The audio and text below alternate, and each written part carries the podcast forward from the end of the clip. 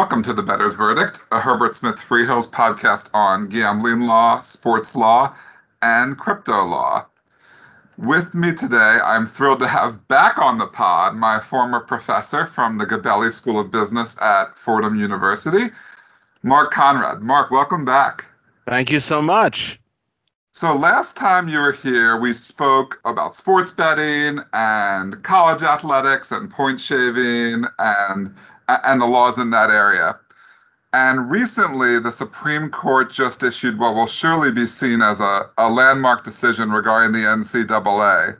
I think we should just dive right into it. Tell us about this decision and what this case is about. All right, let's let's start. This has been a long-running case. This case was first filed 8 years ago on behalf of a group of student athletes that sought a major reform of the NCAA rules, particularly the restrictions on both compensation and educational expenses. The claim what were those was, rules? Well, those rules are basically that the amount of scholarship money is limited to a certain formula and it can exclude certain aspects that may be involving computers or maybe certain internships or maybe a year of graduate school, you know, fairly minor restrictions in the scheme of things. And then there were restrictions on general compensation, like salaries, endorsement deals, uh, coaching, teaching, you know, that are sort of beyond what one does as a student athlete. And this complaint was a wholesale challenge. By the time it got to the district court out in San Francisco, the district judge focused more on the educational portion of it, the educational expenses portion of it, and ruled those restrictions were illegal under the antitrust law, but upheld some of the others. So this was not a complete victory for the uh, student athletes on the district court level, but it did. The decision did say that the NCAA is subject to antitrust law and could be challenged on antitrust law because these policies, of course, apply to all the schools uh, that were members of the NCAA. When, when so, you say these yeah. restrictions were minor, sorry, sorry to interrupt. What you mean is they were very restrictive, correct? I mean that they were they're very restrictive in one sense, but in terms of dollars and cents, the uh, educational uh, restrictions were not that huge. I mean, they were certainly probably in the $5,000 range, you can say, and that's what the district court looked at. So it was something that could be liberalized. The district court said that the restrictions on educational expenses were simply too narrow to be justifiable. But, and this is the big but, the court upheld some of the others. And yet, the NCAA appealed and so did the um, did Alston and the other uh, members of the class appealed. Sorry, sorry to jump in. What what is the legal theory? Why wouldn't the NCAA be able to do what they want? They're a private business. Well, they are a joint grouping of a number of universities together that make policy as one and the policies are binding in every college and university that is a member of the NCAA, which is basically the great majority. And they control uh, college athletics, and basically they're limiting free choice on the part of students to decide and of schools to decide what kind of scheme is going to be the best for them. So it's really like you're looking at a series of 1,200 businesses with the same kind of restrictions on the people who may work in their businesses or be associated with their businesses. And that opens up the issue of antitrust law, which basically uh, prohibits agreements of two or more that unreasonably restrain trade and interstate commerce. Well, certainly there are two or more uh, an agreement here. There are 1,200 based on the rules uh, and of th- three divisions. And also, these were uniform. There was no choice.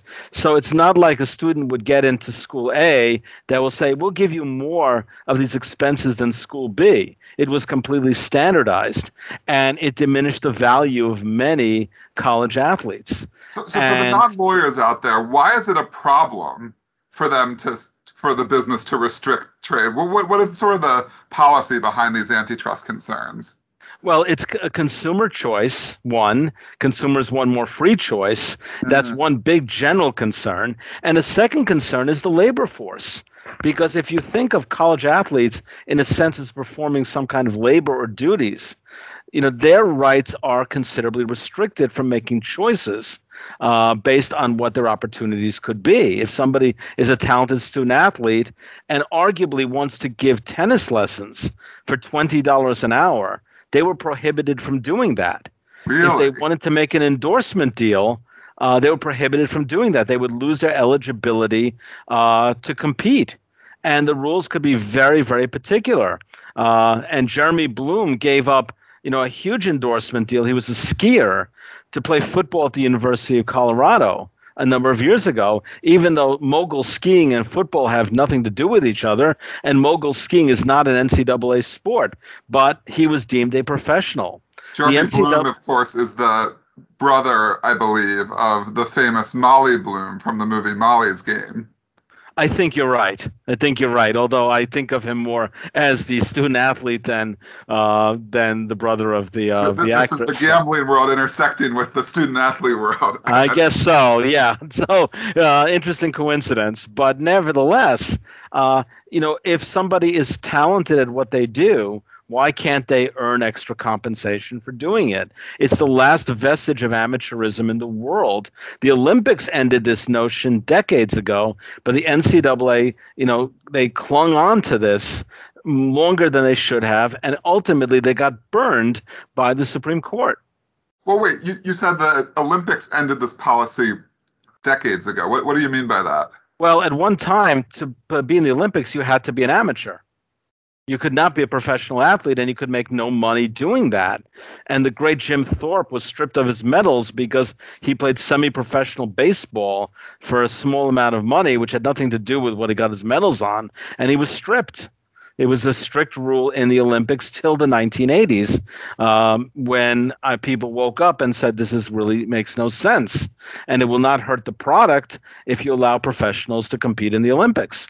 And the international sports bodies generally regulate the specific rules regarding that, and there's some variances within those bodies, but still more likely than not, you have professionals, and anybody watching the Olympics sees that. You know, these athletes get endorsement deals.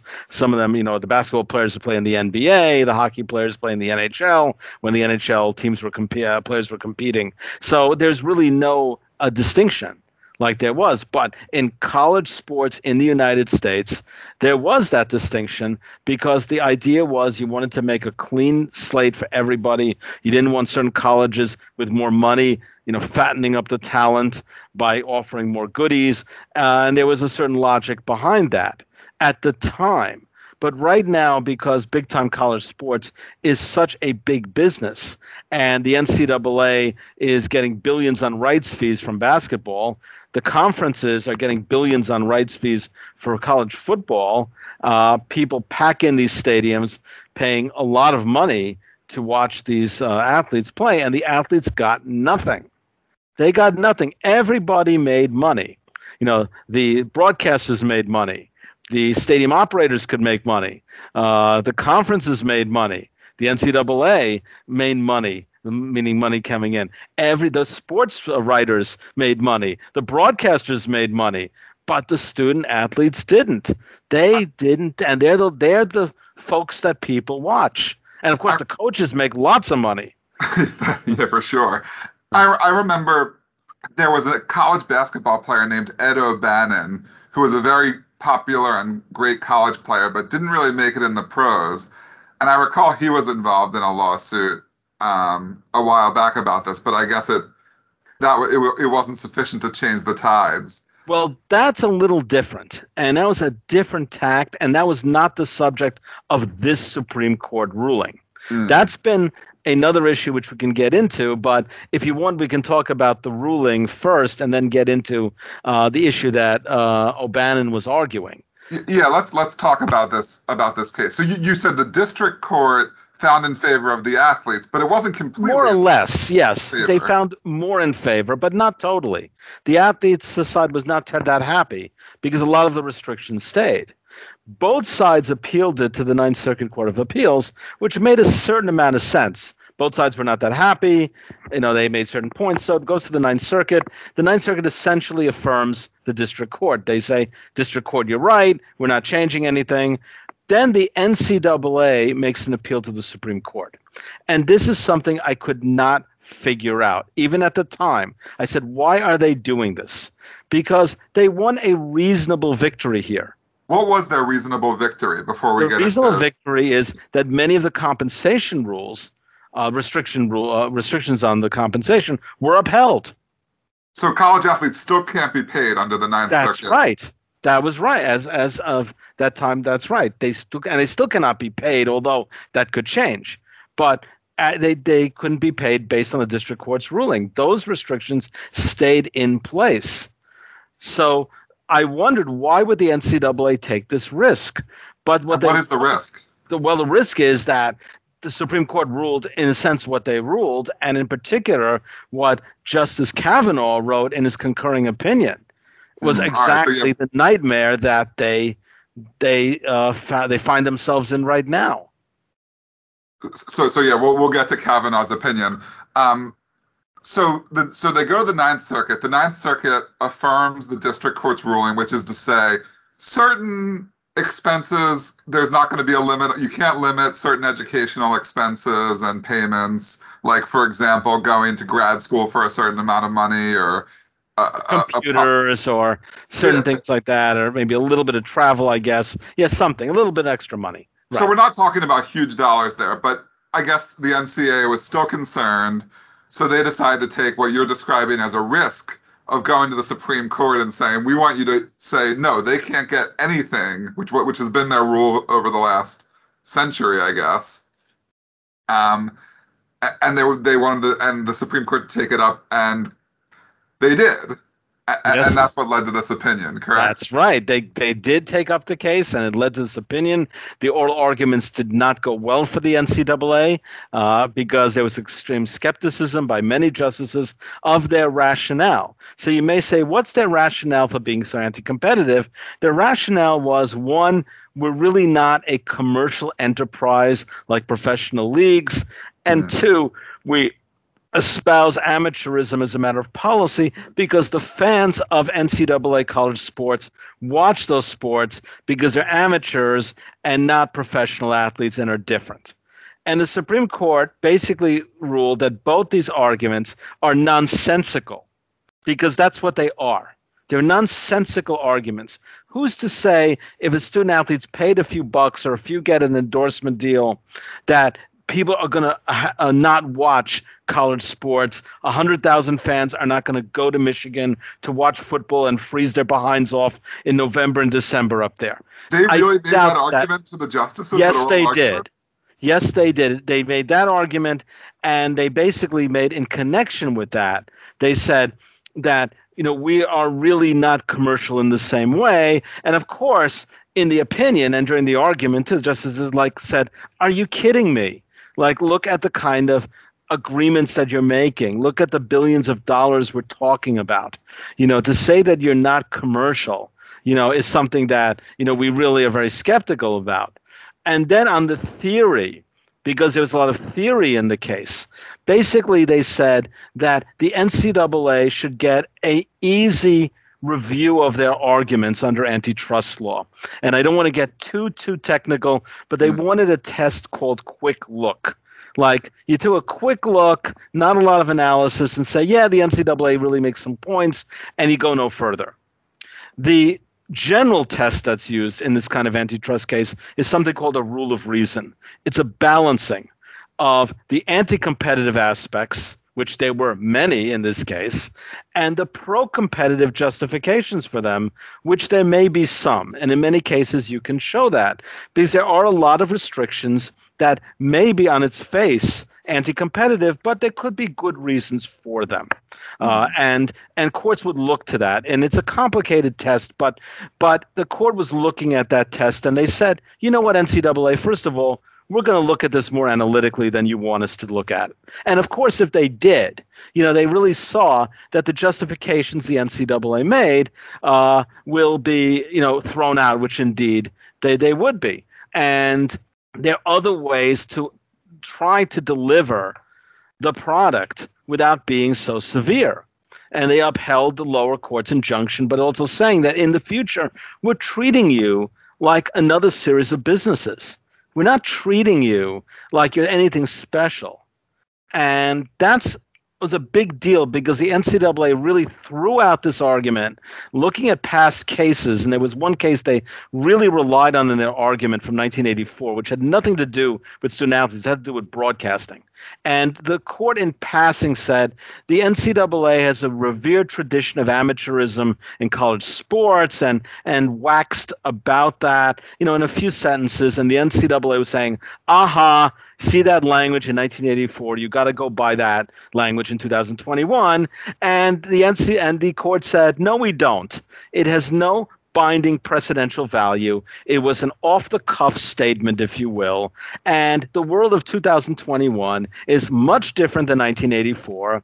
And football agreements between colleges in 1984 have nothing to do with student athletes issues in 2001. So forget the argument. And the fact the NCAA had to rely on something so weak really showed you the fallacy of this case that again they had no business even trying to appeal it they could have lived with the lower court ruling and now we get as the icing on the cake to justice kavanaugh's separate opinion he well, agreed with the before majority.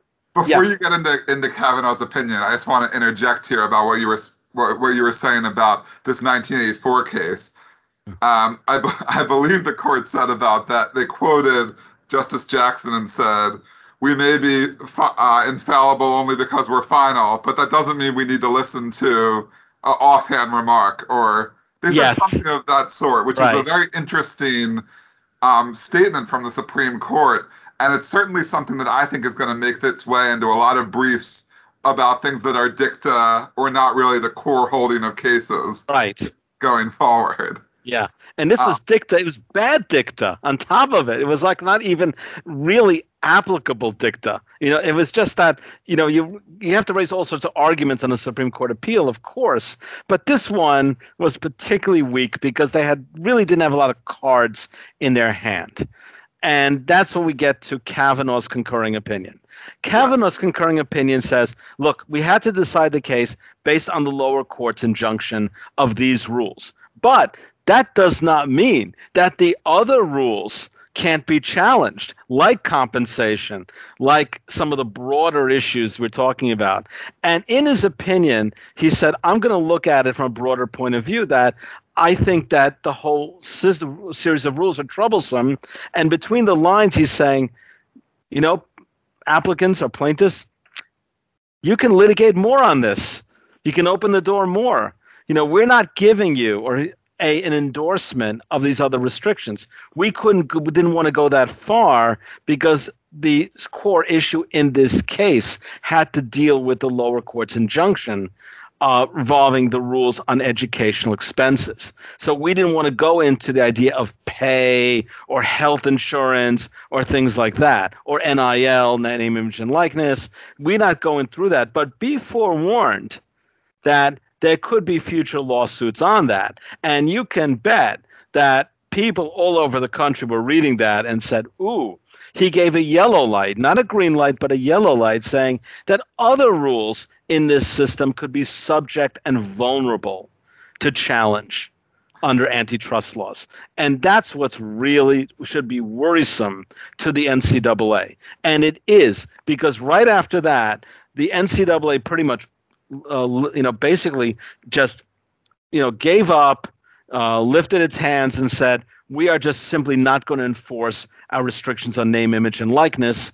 And that was done uh, at the end of June because they know already on that issue state law is going to apply in some states, so and they're is, basically saying, about? "What is name, and image, and likeness?" Yes. Yeah, name, image and likeness. Basically, the right of a student athlete to monetize their name, their image, and their likeness for endorsement purposes or other purposes. To sell it to media. the video games or Correct. so they can be on the cover of a game. Or be more than that, as a social influencer. Make mm-hmm. a deal with um, Snapchat and say, look, pay me for so many impressions. Or YouTube, or whatever it may be. Right. because they have a lot of they have a lot of followers, they have a lot of sway if they're a popular athlete, and that's worth millions of dollars that they previously were unable to unable Absolutely. to collect. unless they would give up their eligibility to play. And they didn't want to do that. So there's a new world out there. Now, that name, image, and likeness was not an issue in this case. It was the issue in the O'Bannon case. Hmm. And the O'Bannon case is a case you referred to earlier, which was an earlier uh, incarnation challenging the restrictions on name, image, and likeness deals on antitrust law because O'Bannon was image was used on a video game years before really without his consent and without any money. And he's saying this can't be. And he said, I should be able to get some money out of this. And now he was already graduated, and a lot of the playing the group in that case were they were alums, they were graduates, or no longer play college sports. And the courts generally um, basically sided partially with him, just very quickly, partially with him. But after that, the states started taking control and said, you know what, let's not worry about the courts. Let's just pass state laws that allow this kind of stuff. And that started in California a couple of years ago, and it's spread in many states. So as of now, uh, and uh, early July, I should say, there are about seven states that have allowed name, image, and likeness deals. Meaning the NCAA, even if they would enforce the restrictions, which they're not, they can't because they can't supersede a state law. The Hmm. problem is, and we have now about 20 states in the hopper on this issue, is the problem is that the state laws are different. There are differences in different laws regarding what kind of deals could be made, and it's kind of hard to harmonize that. But certainly, uh, if you're looking to go to school in California, where there is such a law, or Florida or Georgia, you may have more advantages, you know, a possibility than maybe in other states. But I It think gives that's those schools a leg up in recruiting, right? It could. It could uh, leg up. But a lot of these schools, these states have the big schools anyway. You know, and I think that that's one of the reasons they passed this legislation. And the NCAA now, obviously, uh, in a whole, wants Congress to um, pass a national bill on NIL. Okay, that's fine, but they want it with an antitrust exemption. Uh, that they can't be sued for antitrust on these matters, which may not be so fine. And I really don't think the Democrats or Republicans are going to buy into that because I don't think that they're in the mood to say, give the NCAA a break. And an antitrust exemption is a huge break because that means you're not sued for antitrust. You know, ask Major League Baseball, they've had one. It's a nice way to operate because you could be as anti competitive as you want. So I don't think that's happening. And I'm not so sure we're going to get congressional legislation. We got about seven bills in Congress, but the states already are there and the train may have left the station. So we are in a totally new world. And in fact, the very first day NIL was legal, if you will, already there were some pretty big endorsement deals signed. Which is not surprising. Can, can you tell me a little bit about that? You, you said Major League Baseball has a antitrust exemption. Can you tell me how that plays out?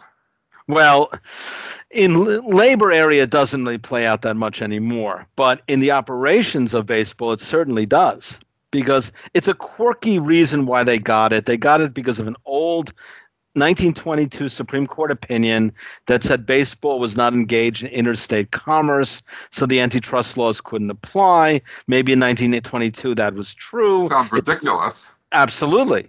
But it was affirmed twice by the Supreme Court in the 50s and in 1972 in the Curt Flood case because the court said, we don't want to change it now because they bought baseball's argument that time to say, if you change it, it's going to be a disaster for the sport. And the majorities accepted that.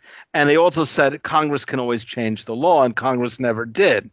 Uh, so it's still there. And where it still applies today is the relationship with minor league baseball. That kind of interlocking relationship could pose antitrust problems if antitrust law would apply. Uh, it doesn't mean it's illegal, but it could be the basis of a lawsuit. But right now, it's not because they have the exemption. Hmm. They, I mean, baseball has the exemption. to, to get back to Justice Kavanaugh's opinion, or so this this this decision in general was a unanimous 9-0 decision, correct? Correct. Um, so one justice concurring, maybe that wouldn't ordinarily be too big a deal. They want to write something a little different. Um, and you sort of went over this earlier, but why do we think this concurring opinion from Justice Kavanaugh is so important? Because it sends a yellow light or a light, a light. to potential litigants to challenge more of the NCAA rules. And by more of the NCAA rules, uh, at least in my view, the big one you're talking about here is whether we can pay a salary to players. Is that right? One of the big ones. I think health insurance could be another one. It, m- meaning that colleges are required to give health yeah. insurance to the players? They are required under NCAA rules for a time, but the time I believe is up to two years after they play. But I, uh, but I'm not sure of exact years. Mm-hmm. But schools without that restriction could say, hey, we'll give you five years of medical insurance, 10 years, you know, go to our place, you know, make a more competitive environment. And the medical insurance question could be a big one, especially if the student athlete never plays in the pros and does get an injury that's a nagging injury. Right. So I see that being an issue as well. And I also see a very odd possibility. It sounds odd, but it's not. Unionization of certain college teams.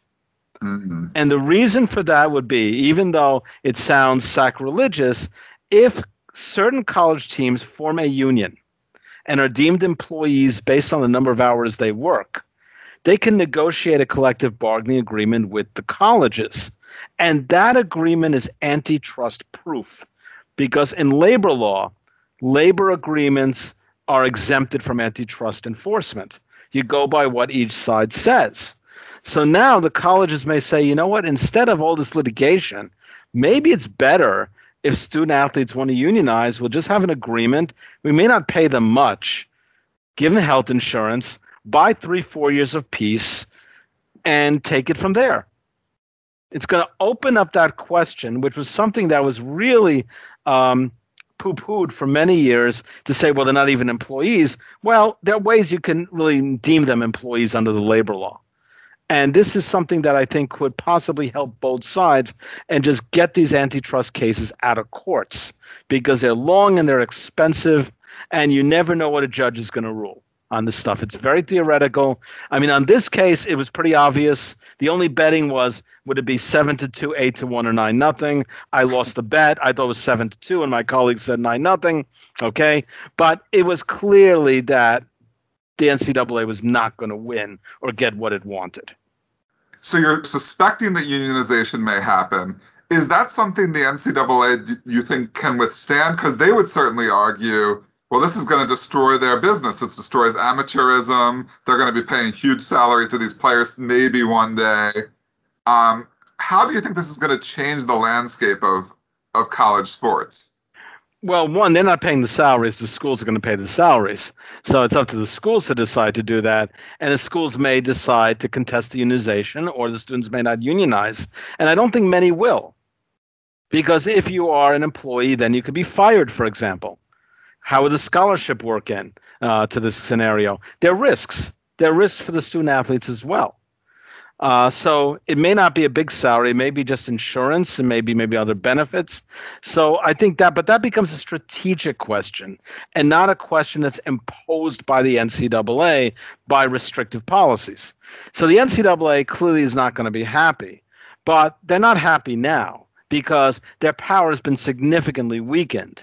Uh, they're not going out of business any day soon because they still have you know a number of mandates by the schools. But let's face it, uh, in four or five years, it's not going to have the power that it had before the last year or so. Could it spell the end of college athletics? No, of course not. It could just spell a, a reimagining of college athletics. Maybe the end of the NCAA, but not the end of college athletics. College athletics is a very important part of the educational missions of schools and the experience of students. And many of my students who were college athletes, I was never one, never good in any athlete to be one, uh, you know, had wonderful experiences. It's a great lifetime experience. So, you know, we're not talking about getting rid of it by any means. You know, we're talking about maybe changing it and giving more choice. If a student wants to go the traditional scholarship route, fine. There's schools that will offer that Uh, if they want to really say that this is my ticket to the pros, maybe there'll be a program that will pay them. And also, there will be additional competition outside the college realm, and those are the developmental leagues. Those leagues now that are being set up for young athletes that don't want to go to college and say, look, I am going to hone my skills as a basketball player and play in the G League. Uh, there's a couple of football leagues that are up and coming, or at least planned, that would do the same thing. And if you really want to do that, you can do that and give yourself choice. Not everybody has to go to college, and not everybody has to be a college athlete. You can go to college and not be a college athlete. You can play in one of those leagues and go to college. So, you know, it's a, a kind of a facetious argument when I say, oh, that means the students are not going to college. They can still go to college. They just can't play on a college team.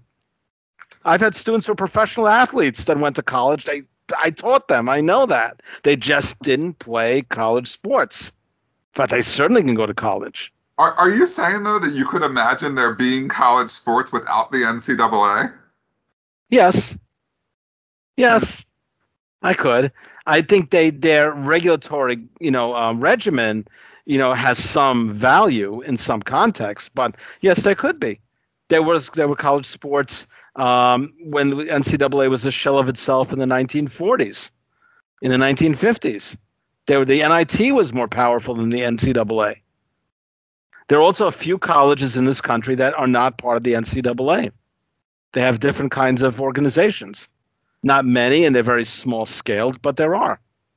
Thank you so much for coming on the pod and explaining this to everybody.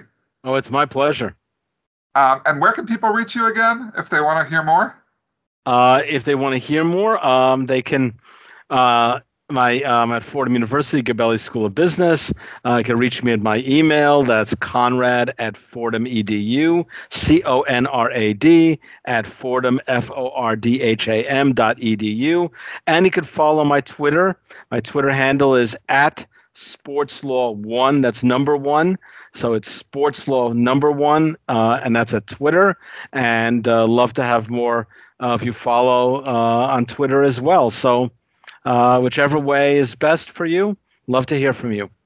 That's a great Twitter account. I've been following it. I recommend everyone uh, follow at Sports Law One.